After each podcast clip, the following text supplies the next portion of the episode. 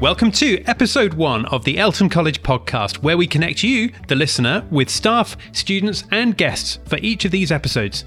I'm so pleased you're here because in this episode, we have LBC radio host Nick Ferrari, who's also an OE. So you're about to hear whether he always wanted to go into journalism, what life was like in the 1970s at school, and we also hear something about Nick, Roger Moore, and the movie Octopussy.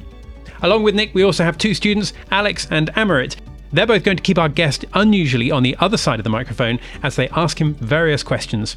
I'm dying to know what he's going to say, so let's get into this episode right now with Arabella leading us as we talk to LBC radio host Nick Ferrari.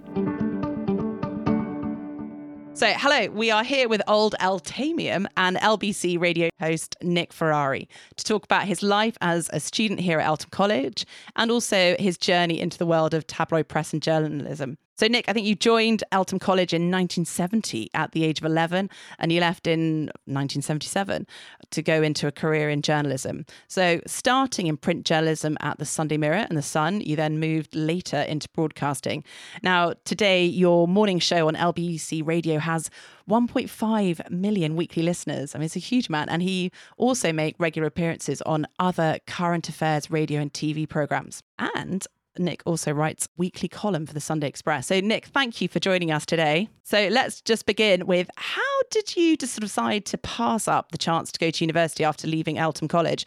Why did you choose the particular route to go into journalism? Well, to put it simply, I was too thick, I think is probably the answer. I mean, I did have a place at one of the great schools of, uh, of uh, learning. I think it was either Reading or Bournemouth. But I decided to what was take a gap year. Um, but I didn't have the money to go off traveling around Cambodia or Vietnam.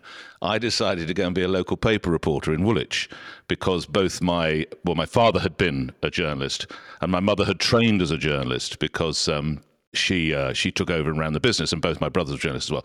So I got into that, and I suddenly find, found that for that year it was enormous fun to be paid thirty nine pounds a week. Don't get too excited. Thirty nine pounds a week to run around Woolwich um, covering stories and places like Plumstead and even indeed Mottingham and Eltham for that matter. So I never really went back, and I got really jolly lucky. I was able to start doing day shifts, as they're called, on the Sunday Mirror, and I remember now that was £64 for a day's work on the Sunday Mirror in 1978 or whatever it was. So I went into a career. So um, my mother was furious because she decided that I must, must go to university. My father just said, well, he's got to do it. You know, let the lad do what the lad wants to do.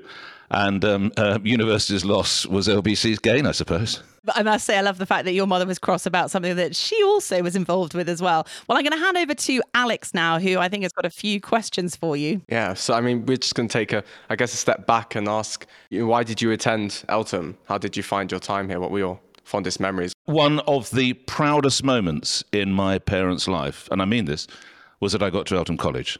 So I had two elder brothers, one of whom was 11 years older than me. He went to St Olave's Grammar. And then my next brother up, called Simon, he came to Eltham College. And he and because he was nine years old, obviously they had a they he absolutely loved this school. More, I have to say more than I did. I love I, I enjoyed this school, but Simon, my brother, was absolutely made for this school. He I mean he stayed in touch with all the teachers prior. He had a, an unfortunate uh, road accident, and, and so he died a little early. But he he was really made for Eltham College. So my parents hoped and hoped and hoped that I would get uh, to Eltham. I sat three exams when at the age of ten or whenever you do that. I was I passed for St Dunstan's in Catford. I was on the reserve list for a school called Sevenoaks because by this time we lived a little bit down in Kent. And when I got the letter that I had passed for Eltham College, I think my mother cried with relief because she thought, at least he'll get a half decent education. He might get some work. So that's it. And I came, I was at a prep school called Merton Court. And I, look, I thoroughly enjoyed myself. My brother was equally proud that I got here. He was a really what's the word? He was a very popular student. The teachers really took to him. So I had all the opportunities and I managed to blow it. You know, I, I, pretty much turned every teacher against me within two or three years. Funnily enough, we've got this new, I must tell you this and then I'll hand it back because I'm talking too much. But we might be doing this new show which is talked about various school reports, okay? And I might be doing it with Rachel Johnson, who is the sister of. So we had to dig up old school reports. It's so funny that, that Andrew has arranged this because I, I managed to find an old school report And my rugby teacher, who was Mr. Lynn Scott, Mr. Lynn, Mr. John Lynn Scott, said of rugby, if only he played with as much skill as enthusiasm. And that's pretty much my whole school career summed up. Did you end up keeping in touch then with any of your teachers from Eltham or friends on that matter? You know, that's a very good question, and I'm so embarrassed. Not only have I not kept up with any of the teachers, I don't know where any of my school. I honestly don't know where any of them are. Some of them might have gone to jail. No, I'm only kidding. I'm only kidding. There was one chap I was very friendly with, uh, a lad called Nicholas Hannon, who did really. I think he went it's either Oxford. I'm going to say Oxford. He definitely went to one of them. You know, he, he, he tried to get to Reading, but he just couldn't get in. Uh, so he, I think he went to Oxford, and then he went to live down in New Zealand, and I lost contact with him. We did stay in touch with him, but the others, um, I, and I once got contacted. And if he's reading this, my apologies. His last name was Mayhew. His first name was Christopher, and he got in contact with me, the radio station and unbelievably, he'd become a senior officer in the Royal Navy. So, how he ever managed that, the idea that you would even give him, I don't know, a minibus, let alone a battleship, is quite extraordinary. But if he's reading this, do try and get in touch again and we'll make it happen. Oh, good, good to hear. Good to hear. So, during school, were your journalistic instincts honed in on in any sort of way? For example, like a school newspaper? No, they weren't. And um, my journalistic background probably led to one of the most surprising incidents probably Eltham College's history, and it involves my bedroom and Miss World, which there used to be a beauty competition many, many years ago. They don't do it anymore because it's wholly inappropriate. Don't worry, the story, it's absolutely fine. Everyone can listen. But years and years ago, unbelievably, young women would parade from different countries in national dress, and, and then everybody would vote for the. I mean, this is a different time, okay, but it was a massive television show. And my dad was running the Daily Mirror. And the, the woman who won was British. I remember her name to this day, Helen Morgan. And she suddenly found out that Miss Morgan, this is 1974 or something like that, Helen Morgan was an unmarried mother. Now you have to go back, we are going back 30 something years. This is the biggest story you can imagine. And my father wanted to get the story, and the Daily Express wanted it, and my dad wanted it for the Mirror. So he got a journalist, what's called get her story, pay her some money, and then he had to hide her somewhere. And we lived in this beautiful mill house in a village in Kent, a place called Farningham. And I went down there, and I used to get a lift up very kindly with the dad of another pupil. Actually, I came home from school, and I said, um, my mum said, you can't go to your bedroom. Why not? Miss World sleeping in your bed. Oh yeah, right. No, no, truly, Miss World. Your dad's bought your dad's bought her up for the Daily Mirror, and there are two reporters in the front room. They're writing a story, and I knew one of them. I said, "Oh, hi, hi, hi." So it's a sort of strange. Then the Daily Express found out, and it had quite a long drive. The house I lived at. So they then put nailed planks across the drive and tied the gate up with wire. So if the Daily Mirror tried to get Miss World out, there'd be all sorts of. trouble. So of course, when I go out the next morning, yet again I arrive late here at Eltham College because I've had trouble climbing over the fence. So I'm sent to see the deputy headmaster, whose name was I think Mr. Higgins at that time. Does that sounds about right? Yeah, George Higgins, and I was always late, for honest. And so he said, "What excuses are this time?" Well, I'm, I'm terribly sorry, sir. Miss World is asleep in my bed. And if you don't believe me, sir, perhaps you'd like to ring my mum and she'll authenticate it. So that's the closest I ever got to journalism in Eltham College. Um, so I guess, did that mean that you always wanted to go into journalism? It. Um, well, there's a joke there, but I won't do that. Look, I wanted to be a vet, okay? And I studied, well, I tried to study biology here, and I couldn't even spell it, let alone study. And I, I think I think the teacher's name was Mr. Taylor, Martin Taylor. Okay, he, I'm sure he was a brilliant teacher, but I just couldn't do it. So I couldn't, obviously, I couldn't be a vet. I couldn't even spell the bloody thing. So I sort of fell back into the family business. My late father ran what's called a, a press agency. So you keep reporters in a certain part of the country. So if a story broke in Kent, all the newspapers ring, rang my dad's agency and he would send reporters out to Chatham or Dover or, I mean, he, God, they'd be busy at the moment with the issues at Dover. Or, Faversham. So I would be, I would come home from school and what we call read copy to newspapers. So my two brothers would be doing it as well. So there'd be a pile of stories. You didn't have computers, you didn't have laptops, you had phones and notebooks. And I would just read a story. So I'd get in, and my mum would have, you know, Mum, Miss Wells not here today. And so there's a bowl of cornflakes, and then read those stories to the Daily Express. So I would just read stories. And then my brother would be doing the Daily Mirror, and my other brother would be doing the Mail or something. And, and, and then I thought, well, I, I, I can sort of write stories. I was fairly decent, fairly decent at English, so I gave that a go. So no, I'd love to say that I founded a, you know, a, a student newspaper here and it went on to win awards, but no, basically I was arriving late and just trying to dodge things most of the time. Once you had become a news reporter at the Daily Mirror, what was a memory that stands out to you? Oh, I'll tell you what it was. Uh, and actually, just so it was the Sunday Mirror, but don't worry, they're the same stuff. I'll tell you what it was. I'll tell you what it was. Hopefully, I know I'm very old. Hopefully, we've all heard of John Lennon. Okay. And John Lennon was fatally shot in America. And I just started. I just started as a staff reporter. So I was no longer doing like freelance. They'd actually given me a contract. Boom, I'm in. And John Lennon was shot and reporters are sent everywhere. And I was sent to a very sleepy Sussex village called Peasmarsh, which is down by Rye, where Mr. Uh, Paul McCartney had a massive uh, country estate. He might still have it for all I know. And it was it was either November, oh my god, it was about this time of the year. I think it was November or December. Yeah, it was. It was, it was brutally cold, brutally cold. And I went down, and all everybody was there. Everybody, the Mail was in one car, the Mirror, the Sunday Mirror, the News, were all in these cars, waiting, hoping to get Paul McCartney's interview. And I fell asleep in the car. I mean, there's no, there's no great collection of journalism or anything like that. Everybody goes off to their hotel. I fall fast asleep in the car, probably because I'd had a long day. I've no idea. So when I wake up at about six in the morning, it's one of those days, you know, there's all the mist is coming down like that. I swear, this is my breakthrough, um, Amrit. I see this Mercedes estate car, which were quite rare in those days. This Mercedes coming at the drive. I think, oh my God, it can't possibly be Paul McCartney. Oh my God. So I go racing out of my mini metro. Fortunately, he had a gate that he had to open manually. So his then wife, Linda, who sadly died, she says, Will you just leave him alone? Will you just leave him alone? And I said, Yeah, but could I just. And amazingly, amazingly, he said, Do you know what? I'm just going to talk, talk to this young lad for a couple of minutes.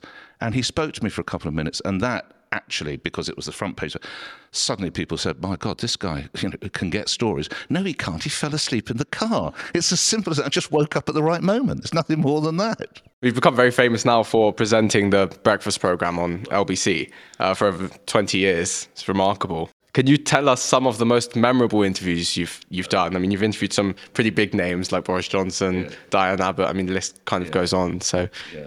I love the fact that you've done it. Uh, this is a great line, Alex. You've done it for 20 years, which is quite remarkable. Why? What have you heard? Do you dislike it that much? The highlights. I'm so lucky. Do you know what the highlights are? Honestly, I mean, obviously, I'm lucky. I've interviewed Boris Johnson. I've interviewed. I was going to say all the prime ministers. We we changed them. I mean, there's only two more to Christmas. Two more. Two more prime ministers will be at Christmas with a bit of luck. So I've done Brown and Blair and May and everyone, which is great. Do you know what? And and and then there's obviously there's the moments like Diane Abbott, which was extraordinary, and before her, Natalie Bennett, who was the leader of the Green Party and she sort of didn't really hold up to. And I'm, and again, it's just I, mean, I didn't even want to do the Diane Abbott interview. The producer forced me to do. it. I refused to look at the sheet until the last minute, and then when I did and asked her one question, it was like she was in a boxing ring punching herself. I just watched on. This is extraordinary. What are you doing? But actually, the most enjoyment comes from talking. Honestly, comes from talking to the listeners and the stories they tell you. Sometimes really very, very quickly, I remember we did something about why we must remember uh, International Holocaust Day.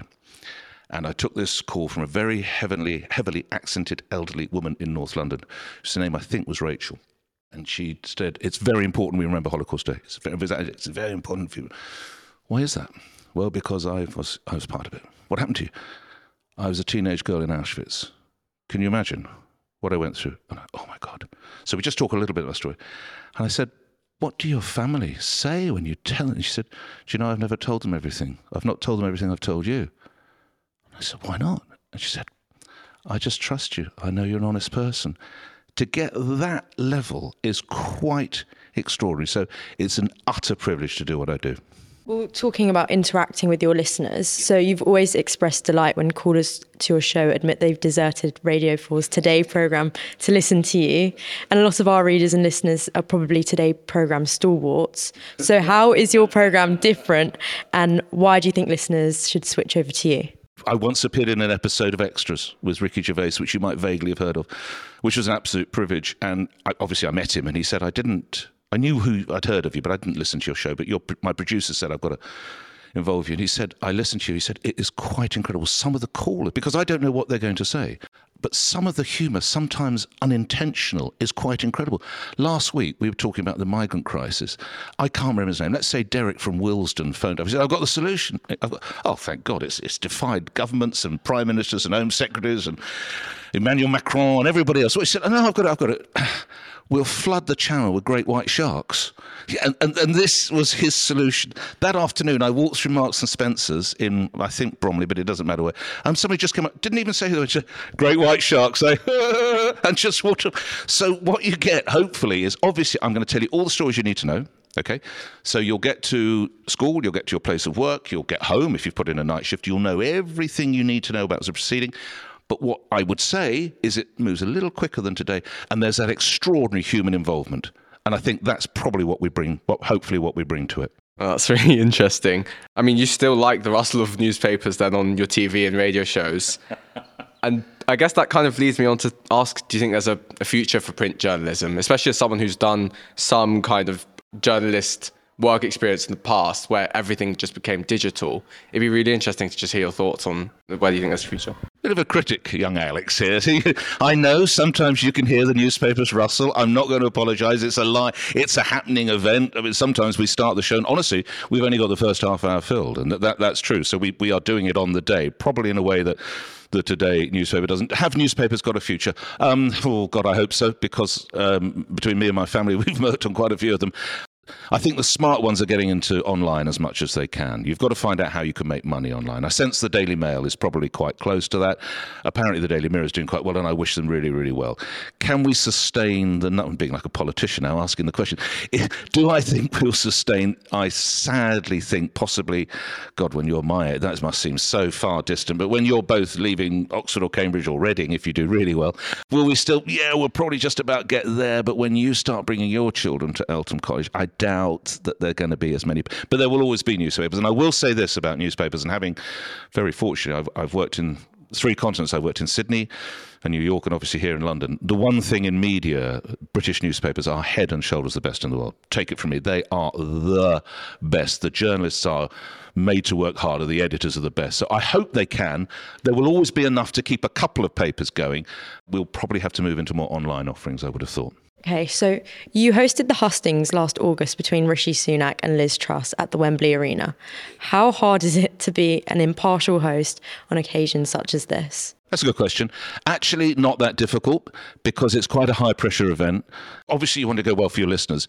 You wanted to go well for the party as well, whether it had been Labour or Lib Dem or Conservatives. And you wanted to do well for like the two and a half thousand people who've paid, not a lot of money, but they've paid, I think, 15 quid or whatever, don't quote me, to get in there. So uh, honestly, I had, I didn't mind which which uh, candidate won. What you're trying in those situations, you're genuinely trying to be the person, be trying to get something out of the candidate that the other people haven't got, or trying to hold them to account and not allowing them to blather on too much. So, yeah, there was pressure. At times, I thought Rishi Sunak actually performed very, very well. Candidly, and I'm not a member of the Conservative Party, candidly, and I did the first one at Leeds, so I sort of bookended it. So I did the first one at Leeds and the last one in Wembley. If I'd had a vote, candidly, I probably would have gone for Mr. Sunak, but where Liz Truss was very clever, she had the policies that really engaged the room. So the biggest cheers, whether in Leeds or in Wembley, probably came from her, but the sound of policies probably came from the person who we've got this week. That makes politics sound like a game all about trying to get the people's favour, really. when we looked up your Wikipedia entry, it said oh, yes. that you are a uh, conservative British radio host. So I guess I want to ask: Is that fair? And what do you take, you know, conservative to mean in this context? No, it's absolutely fair. Um, and I did have conversations with uh, David Cameron about possibly becoming the Conservative candidate to be the Mayor of London. This was many years ago when LBC was nothing like uh, where it is now in the state, and I didn't have as many listeners and it was a good idea. It seemed an idea until someone called Boris Johnson entered the fray, and then I realised there was only ever going to be one winner. Well, I will tell you this story very, very briefly, which you'll you'll tell your parents, and they'll explain it to you. When Johnson came away and wanted to be an MP again, he came and did a phone in with me, and when the red light goes off, that means he's having a private conversation. And he said, Look, I'm going to be an MP. And David Cameron is leaning on me. You know, I've got to put forward some candidates who is to be London mayor. You know, you've got to do it. You should do it. You be, my dear fellow, my dear, dear fellow. Come on, come on. Let's go. Let's do it. Come on. So I said, Well, it's, it's very, very kind of you, but can I just tell you something, Boris? Sadly, my marriage is going away, and I don't need the full glare of Her Majesty's press at the moment, you know, as I'm sort of running around town. And I swear he looked at me and he said, Well, compared to me, you are but a schoolboy. that was Boris. Oh my goodness, and what a reaction. So, talking about tactics and strategies and games there, uh, why do you support Leicester City and how do you rate their chances this season? These two young people have done great research. Uh, very simply, although mum was born in the Lake District, she moved to Leicester age four. My grandfather, who I never met, was a Leicester City uh, season ticket holder. So I was once going to Leicester and I bought a soccer annual, and there was a picture of Peter Shilton, who you've never heard of, but he was a very famous Leicester goalkeeper. I was on a Leicester train. The ticket holder said, the ticket collector said, "That's Filbert Street, which used to be their ground." So that's it. I was in. My dear mum took me to virtually every London ground to see Leicester. She took me to West Ham, to Charlton, to Luton, everywhere you can imagine to see them. Uh, what are their prospects? Um, this season will be a glorious ninth finish, I would think. But we've had some good years. Come on, we. Oh, this is ridiculous. Like I play. Uh, they won the FA Cup, and they, and one year everybody else took the year off, and they won the Premiership. So those are great, great moments. And in fact, here's one. The year they won the Premiership was the year my mother died. So I'm watching on television. It's the last game. Leicester City play Everton. The manager is a guy called Claudio Ranieri. Here's one of his mates is Andrea Bocelli, the phenomenal Italian singer. He comes out to the Leicester Stadium and sings Nessun Dorma. And that's a number I'd had done by the singing waiters that you might have heard of who drop the plates and then sing. You'll, you'll, you'll know it one day. At a restaurant in Blackheath for her 90th birthday. So I lost mum about six months earlier. I'm watching it on the telly. They sing Nessun Dorma. Dear God, there wasn't a dryer in the house. I was on my own, but there wasn't a dryer in the house. I'm sorry for the loss of your Thank your mother. On a more funny note, then, have you listened to the impressions of you on the, the Radio 4 comedy series Dead Ringers? Yes. Do you think they're accurate? I can't remember why, but we tried to get Rory Bremner once to do me, and he, and I do. I've met him a couple of times. I'm not going to pretend to. And he had a listen, and he said, "There's nothing really in your. I can't really get anything in your voice." And I, look, it's it's one of my sons is absolutely uh, delighted now that his father's. been- The other one, I don't think he really cares either one way or the other. Look, it, it, I'm going to be honest with you, okay? It is a bit of an accolade in our business. It's far better to be talked about than not talked about.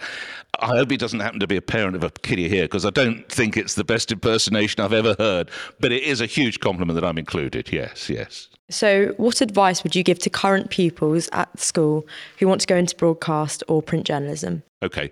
Well, you're lucky. You're at a great school. Read as much material as you can, whether it's online. I mean, I wonder how many of pupils, current pupils, have newspapers in their homes. Probably very few. But if you can get one, even if you're at the train station and there's a free evening standard or a metro, re- read, read, read as much as you can. You don't realise how actually, if you can't keep reading how stories are constructed, it kind of drops into your brain. So that's on on the broadcast side. Again, I'm going to say consume as much journalism, uh, as much radio journalism as you can. Wh- Whether it's the BBC, which is a great organiser, I'm not here to, to dump on the BBC. They're phenomenal journalists on the BBC. I think we're a pretty good crew, most of us on LBC. Um, but the other thing is just just be ready. It's a very strange. It, it's not a linear business. It's the most extraordinary business in that you can actually have very little qualifications and suddenly find that you're with a great big show, or you can put yourself through everything you can think of, and all sorts of degrees, and you can still fight. So it's a tremendous career anyone listening, reading this now, I, I wouldn't say I just want to do print because I think you're narrowing. Or if you're doing print, it's got to be online as well. That's what I'm saying. So you know, I want to, I want to edit the Daily Mirror. You're gonna, you're gonna have your work cut out there. So be broad. But it is, it is also a job that keeps reinventing itself. Communications, people like telling us. What have we been doing for the last 25 minutes? We've been telling stories, right? People love telling stories. Now, whether you're writing the story down, you're doing it on a podcast, there's still, there will always be, all the time people want to talk, will always be in work. So we read that you were obviously a showbiz editor at The Sun. Yes. Um, and interviewed Roger Moore. Yes. On the set of the 1983 James Bond film. Yes. Uh, Octopussy. so, I mean, tell us about that. And is it true that you also acted as an extra in the film? And if so, where can we see you? All the above is true, Your Honour, and I plead no mitigating circumstance. Yeah, it's all true. You have to know where to look, and they often do with the Bond movies because we went out. I went out with a, um, a photographer from the Sun, and there was a team from the Daily Express, and they need so they they regularly sit you around. I was actually also sat around in a view to a kill, but sadly that went on the editing the edit floor, so that made it. Um, even my mother struggled to see me in uh, Octopussy, so I can't really do it. Just it's the scene where Bond arrives at the hotel, and there are beautiful Indian women throwing themselves in and out of swimming pools, and stunning-looking Indian men waiting and drying them with towels, and cry, and then there's a there's a fat Englishman sitting by a table. But my God, you have to know when to look. The best story about uh, the best story about Roger. I had to get this interview. I tried and tried and tried, and the, the Sun had paid a lot of money to send me there, and I'd only just arrived on the Sun, and it was what they called it a foreign. When you go on an overseas trip, it's called you're foreign, and it's your first one, and you don't want to mess it up. You really want it to work. So I'm doing everything I can think of to get alongside Roger Moore. And eventually I get him, and it's the scene where Roger Moore's in his dinner shirt and he's just been in the back of a, it's like a tuk tuk, but it's not a tuk. And he's been throwing uh, rupees or whatever like that, and everybody's been grabbing the money. And they cut, cut, and they shoot every scene about eight times. And he sits down, and these children come pouring up with pens and want autographs. And then every now and again, and he reaches out, and one little boy passes him a piece of paper. So he writes Roger Moore. The same little boy hands the piece of the paper, turns it upside down, or the other way around, gives it to a sign again. So Roger Moore, with those incredible eyebrows, sort of looks at the boy, looks at me, raises the eyebrows, signs it, leans into me and says, Apparently, two of mine are worth one of Sean Connery's, which I thought was such, such a good line. So all your research is true. Thank you. Congratulations are being awarded on the Sony Speech Broadcaster of the Year in 2009. What quality do you think the judges of this award were particularly interested in? That was brilliant. So I'm just working out, you were probably six when I last got an award. So it's all going well, isn't it? We're doing just fine here. I would think it was the different style that was probably brought to it. It was, look, he's a challenging person to work for, Rupert Murdoch. But if you get promoted quite quickly and you suddenly find yourself running a newsroom in New York or quite a, junior, a senior job in Sydney, you get quite a quick sense of how to deliver stories and how to keep people's attention. Possibly people hadn't heard it like that on the radio. It was quite what they called it a listen. Okay, it's just a radio. It was quite a different listen to what had come before. So I imagine. 14 years ago, it felt like a new experience. Thank you, Amrit. That's one I'll, t- that's one I'll take home this afternoon. I think we can probably both agree now that the Tory party is in a bit of a, a mess. And I think a lot of people are, have lost trust and faith in it. So I guess that kind of leads me on to think who do you think will win the next general election? Which party? What are your views on that? Alex, I don't think anyone will win the next general election. I think Sir Keir Starmer will have the biggest number of seats. Currently, I don't see him getting over the line on his own. On his own. I mean, we've all seen what six weeks is a long time in politics, let alone two two years and a bit. But currently, if we what day is it today? If we all went to the polls in a couple of days' time in Thursday, he would definitely have absolutely Conservatives would have a bloody nose. But I still think Sir Keir would either need the Lib Dems or possibly the Scots or whatever to actually form a government. And then I think you would probably see some cracks. What does that mean? Well, for me, it means extraordinarily entertaining times because that makes people listen to the radio when, sadly, when when the country's not doing well or it's got COVID or there's Ukraine just started, people listen to shows like mine. So that's how it would be happening now. But as I said, two years is a long time. And the one thing Conservatives would hold on to, the one thing is that while they are 20 plus points, if we're recording this or uh, taping this, or sorry, interviewing this, they're 20 plus points below. Man for man, Mr. Sunak still scores higher than Sir Keir. So that's something Labour are going to have to, for whatever reason, he doesn't seem to quite cut through, as I sense the Labour Party. And I've met him more times than I can shake a stick at. He's a very, very decent bloke. But he doesn't quite perhaps have that dynamism, possibly to lead the party to total victory. Whilst you were at Eltham, did you do much in the way of sport or music or drama or art? No, not music. I was sharing with Andrew. Did I tell you about the, the rugby report? I did tell you that. Um, so I played rugby. I think I got one appearance for the first and was absolutely shocking. I remember being as I drove in, I saw those fields and the, you know the pain and the injury and the the misery came back. Never really did anything in cricket. Yeah, did a bit of drama. I tell you what, I was very good at. I'm not going to lie. I was very good at. We had something. Oh, sorry, we you at school was it reading and debating society debating society uh, and the only thing i ever I, oh i think i once got a try for my house but every time there was a reading and debating or debating or whatever it was my house would win i would lead that to victory and i r- thoroughly enjoyed that in fact, I might have even. This used to be where we are now. Sorry to explain. This used to be the sixth form common room, but I think we might have had one here. Or I might have prepped for one here. It all happens in here. This is the scene of my only victory. Apart from the Sony when you were three, this is the scene of my victory. And then I would lead my house to victory, which of course is the best house in the school. What house do you go to, Alex? Livingston. Bad luck. Livingston. oh right, that, that would be Carey that I went to, that I was with. Why do you laugh? Carey's not the best right now. Well, it would be if I did the debating society, I assure you. Must be somewhat surreal coming back here after well, so many years. I know you say you've seen it, but to properly be back in, feeling almost like a, a student again among us. Uh, hopefully, that's not condescending. And, and yes, I, I mean, how does it feel? I'm sorry, looking forward to having a, a quick spin round. Um, I've been here to watch, as I think I said, my sons play some hockey, but way, way over some fields that uh, the school didn't even own when uh, when I was coming here. I don't recognise a lot of it. Um, I wish someone would give me the code to the car park. That was a problem. I, I had to pick the lock, but I did that. I remember that skill from Eltham. And just getting my security pass, I probably answered more questions correctly getting my security pass than I did in my entire school career. So I was quite pleased that that came out with the right name and phone number. So I'm going to close that as a hit, along with my debating skills. Does it feel quite emotional then? It might do, candidly, at the moment ish, but it has changed so dramatically. I mean, behind you now is the music block, which currently it's pretty unrecognized. That super reception area, it, I can't remember what it was, but it certainly wasn't like that. I would think as I walk around, there will be. I mean, obviously, I've seen my boys play basketball down at the Great Centre. I'm sorry, I'm pointing behind the chapel. Is it Eric Liddell Centre? Uh, yeah, okay. But I would be surprised if there isn't something. And I do want to see if my initials are still carved in the desk, which I did with a. I didn't really. They looked in shock and horror then, these two kids. Yeah, I'm not surprised, Nick. You're not supposed to be scaring them. Yeah, well, so I captained the debating team this year. So we have Mace, um, English speaking union, the debate that debating competition coming up on Thursday. And obviously, as I'm growing up, I'm still in the process of learning all of those skills, as I know everyone else around me is. And I think debating helps a lot with, as you've probably seen, with just being very f- confident, um, front with your views, forthright, um, believing what you say. So I guess my, my question here is what would you suggest to other avid debaters? What skills do you feel like you've picked up from that? It kind of helps you a lot in your career. Be brief don't bang on like it's some ponderous geography lesson by someone just going on and on and on and on and on about the rivers of the delta, whatever it might be. Show when you can, obviously, you've got to know your subject.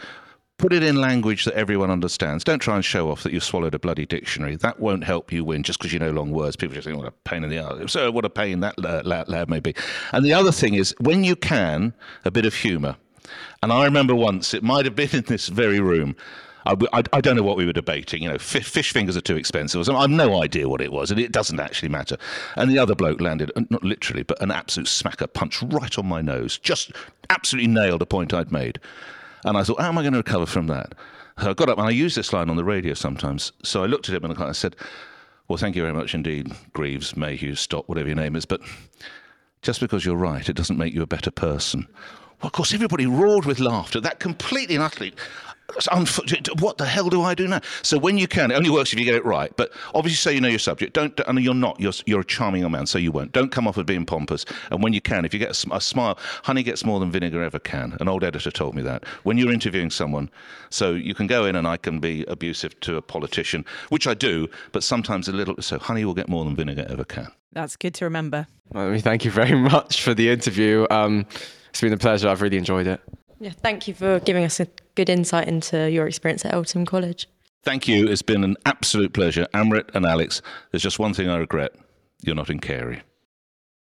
Well, thank you so much uh, to Nick Ferrari, um, who you can catch um, every morning on LBC, 7 a.m. to 10 a.m., but also as well to Amrit and Alex. I mean, I think you handled those handbrake turns and questions brilliantly. What a privilege um, to hear you actually speaking today and so articulate. So uh, do tune in for the next podcast as well and to find out more about other people who've been to Eltham College and um, a few more insights into the school and what it's like today to be a pupil there.